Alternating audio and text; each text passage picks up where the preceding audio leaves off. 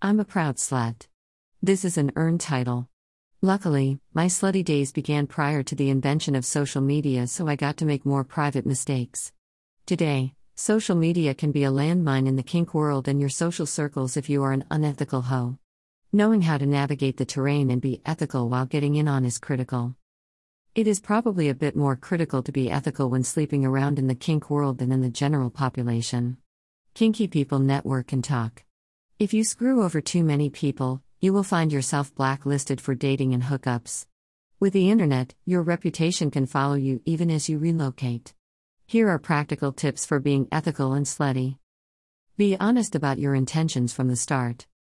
Be honest about your intentions. There is nothing wrong with just wanting a bit of pickup play or a one night stand. People get into trouble when they are not honest about this intention. If you hook up with someone and they believe this has the possibility of a relationship and you do not clarify this, you are being deceptive. Consent to play requires that someone is fully aware of the potential risks involved and the scope of play. If you lie about wanting a longer term connection, they cannot legitimately consent. They are now unaware of the scope of play, one time only. There is no way to be an ethical kinky slut and lie about why you want to play. So be honest. This is casual. You don't want to connect after this one time. There are plenty of folks who will be down for that. Allow others who are not to opt out of the scene before it starts. Be honest about STIs and other health issues. If you have a communicable disease, STIs, COVID, a cold, or anything else which can be transmitted through sexual contact, disclose this. With the rise of COVID, people are more concerned about communicable diseases than we have been collectively for the last decade. If you do not know your status, be honest about that too. Do not lie if you think you are okay. Casual hookups means you do not necessarily know who your play partner is going home to. They may have kids, partners with health conditions, or living with elderly parents where respiratory illnesses may be much more serious than it is to you. They may have a partner they are fluid bonded with and need to know the risks of sleeping with you to make a decision that involves more than the two of you. If you have not recently been tested for STIs, get tested. There are lots of options.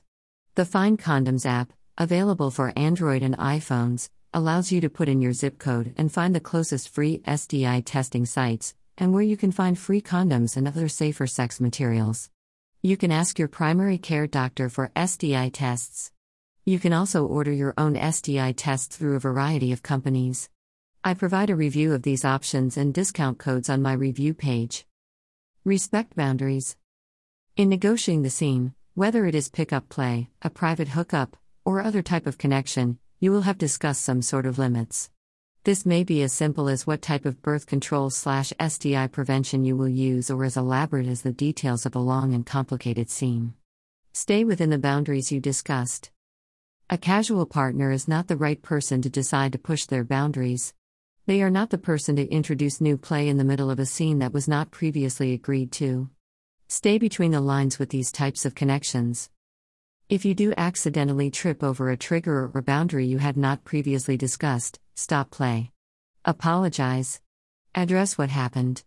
If your boundary was accidentally overstepped, acknowledge it and understand this was an accident. If a boundary was purposely violated, you need to address that too. This may be leaving marks when you had agreed to no mark. It can be more serious such as sexual assault or rape. In the case of assault and or rape, take the actions you feel most comfortable with. This may be reporting the person to the police, seeking medical care, and or documenting it for the event organizer or dungeon owner where the transgression happened. It is not stirring up drama to report sexual assault or rape to the police or dungeon slash event staff. Keep the drama off social media. When you have had a hookup, whether it was great or awful, there is no need to out your partner on social media. Unless you have discussed about posting about the scene on social media, it is best to assume they don't want you posting the details of your event for the world to see. If you choose to post a vague account of the hookup, make sure it is vague enough to hide the other person's identity. If you post information which can allow friends to sort out who you are talking about, this is not being vague enough. Details about a person can make them very identifiable. For example, I'm 6 feet tall, submissive, and heavily tattooed. Mentioning that in the area I live in narrows it down to me and me. Honor the other person's privacy. This includes refraining from posting images of the scene. Even if you took the images consensually, do not post unless you have explicit permission from the person to post the images. Don't ghost people. After you hook up, you have to continue to be ethical. If your former partner texts you, or calls, or DMs, don't ignore them. Instead, send a reply. If you are not interested in seeing them again, say that. Say that in clear, unambiguous language. Rely along the lines of, Thanks for the fun scene. I am not interested in pursuing a friendship or other connection at this time. While this may make for a hurt feeling in the moment, it is much less painful for the other party than ghosting them. If someone is ghosting you, get the hint. You cannot control other people's behavior. If you have sent a couple of messages and have not heard back from them, the signal is pretty clear.